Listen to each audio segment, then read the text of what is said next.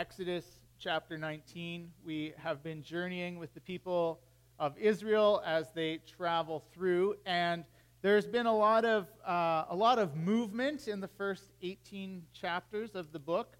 The people are moving. They are in Egypt. They cross some seas. They walk around a desert, and they finally reach Mount Sinai. And this is where, geographically speaking, the story parks for the rest of Exodus Leviticus, Numbers, and Deuteronomy. So the next uh, three books are all at this place, in this moment.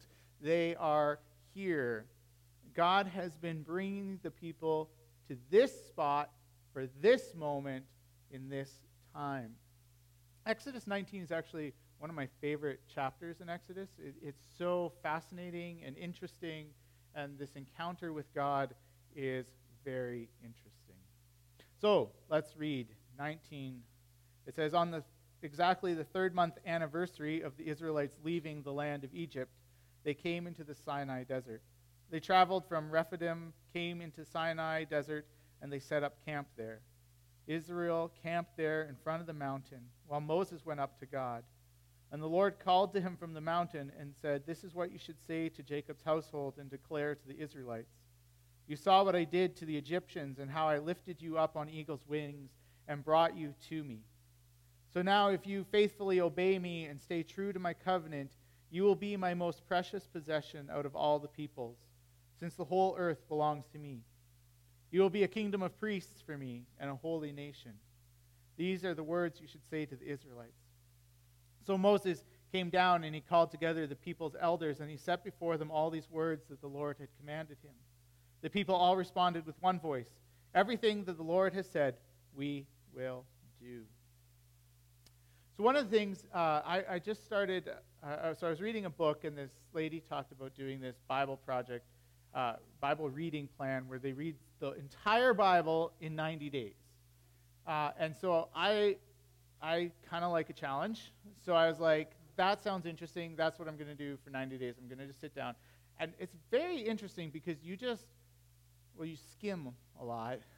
Um, but you catch like these bigger chunks of the story of God as you're reading, you know, 15 chapters at a time. I would not recommend this as like a daily devotional thing for the rest of your life and just like keep reading the Bible.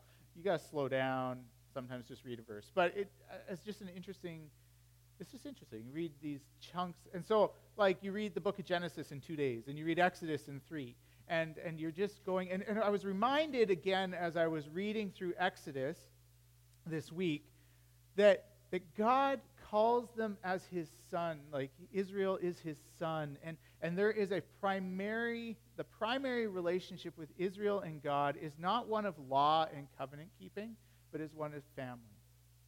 And so, Israel, as they come to the mountain and as God is about to give them a pile of laws, it is important to understand that it is not Israel obeys the law so that God loves them. It is that God loves them and is now showing them how to live in response to being his son, his chosen. And we see that in this text that we just read that it, it is God comes to them and he says, I have a plan for you as my people. I've saved you. I've brought you out of Egypt by my strong right hand. I, I carried you, it says, on, on like wings on eagle's wings. I brought you to me, it says in verse 5. And then verse 6 says, And you will be a kingdom of priests for me and a holy nation. And so this becomes God's plan for the people of Israel. He says, I want you to be a kingdom of priests and a holy nation to me. So, what is the role of a priest? What is the job that, that in this time that they were supposed to do? Well, a priest's role was to mediate the presence of God to the people. So mediate, I was like, what's that mean?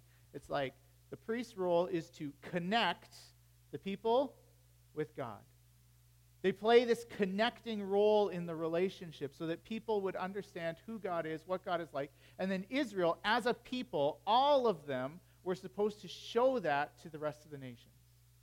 Let me connect you to the God who saves.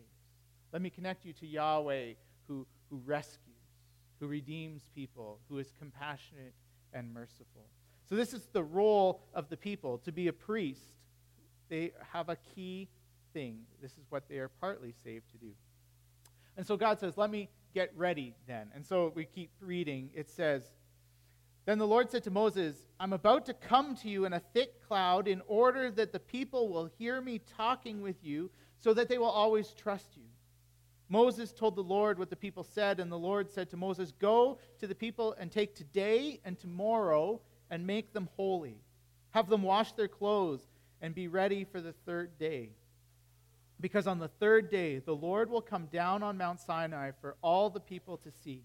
Set up a fence for all the people all around and tell them, Be careful not to go up, up the mountain or touch any part of it. Anyone who even touches the mountain must be put to death. No one should touch anyone who has touched it, or they must be either stoned to death or shot with arrows. Whether an animal or a human being, they must not be allowed to live. Now, I want you to catch this verse. Very careful, very important. Only when the ram's horn sounds may they go up the mountain. So Moses went down the mountain to the people. But, side note, Moses goes up and down the mountain seven times in this passage. The poor guy is just like up and down, up and down.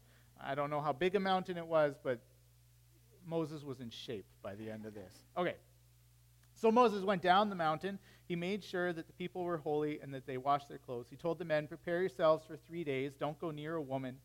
When morning dawned on the third day, there was thunder and lightning and a thick cloud on the mountain, and a very loud blast of a horn. And all the people in the camp shook with fear. Moses brought the people out of the camp to meet God, and they took their place at the foot of the mountain. Mount Sinai was all in smoke because the Lord had come down in it with lightning, and the smoke went up like smoke of a hot furnace. And while the whole mountain shook violently, the blast of the horn grew louder and louder, and Moses would speak, and God would answer with thunder. And the Lord came down on Mount Sinai on the top of the mountain. And the Lord called Moses to come to the top of the mountain, and Moses went up. The Lord said to Moses, Go down and warn the people not to break through to try to see the Lord, or many of them will fall dead. Even the priests who came near to the Lord must keep themselves holy, or the Lord will break loose against them. Moses said to the Lord, The people aren't allowed to come up on Mount Sinai because you warned us and said, Set up a fence around the mountain and keep it holy. And the Lord said to him, Go down and bring Aaron back up with you. But the priests and the people must not break through or come up to the Lord, otherwise, the Lord will break loose against them. And so Moses went down to the people and told them. So God appears fire, smoke, lightning. The horn is blowing. It's louder. It's louder. It is a frightening to be sure. It reminds us of the importance and the glory and the holiness of God, that one does not simply, feels like I was just about to quote Lord of the Rings, one does not simply walk into Mordor. Like, one does not simply walk into the presence of God. Take three days. Get ready. Prepare yourselves. Wash your clothes Get ready to enter into this presence. But the key verse that I wanted you to notice is that when the ram's horn, in verse 13, when the ram's horn blows, you may go up. And some translations obscure the language of what the Hebrew is, and it makes it sound like, like you're not supposed to, the Israelites aren't supposed to go up. They're only supposed to get up to the fence and then not go. But, but the invitation of God in verse 13 is very clearly in the Hebrew that they may ascend onto the mountain. When the ram's horn blows, they may ascend the mountain. So, what, what happens? Why does this story shift? Why is it that all of a sudden it sounds like they're not supposed to go? Well, one of the things to capture, capture is that the, the storytelling in Exodus is not particularly linear and it does jump around timelines a little bit. And so to understand what's happening, I think you need to look at verse uh, chapter 20. Because remember, God wants the people to be a priesthood who connects the glory of God, who connects the, the relationship with God to the people. They are to be a priesthood, a mediator with God to the people. God says, Come up. And then what happens?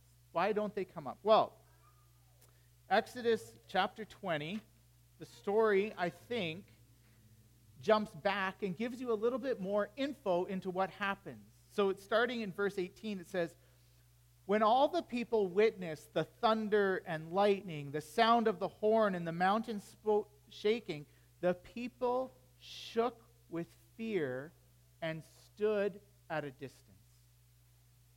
So God comes down, the glory shows, and the people shake with fear and withdraw. They said to Moses, You speak to us, and we'll listen. But don't let God speak to us, or we'll die. Moses said to the people, Don't be afraid. Because God has only come to test you and to make sure that you are always in awe of God so that you don't sin. And the people stood at a distance. And Moses approached the thick darkness in which God. So, what happens? God comes down. I mentioned this before. There's this theme of testing throughout the book of Exodus in which God asks the people, Will you trust me? Will you do this? And, and God appears, and the people say, No, I'm afraid. I'm not going to go. And Moses says, No, don't be afraid. God's only here to test you. Enter into this. The ram's horn is blowing. You may go onto the mountain. And the people say, No thanks. How about you go for us? Israel was supposed to be the connectors of God to people.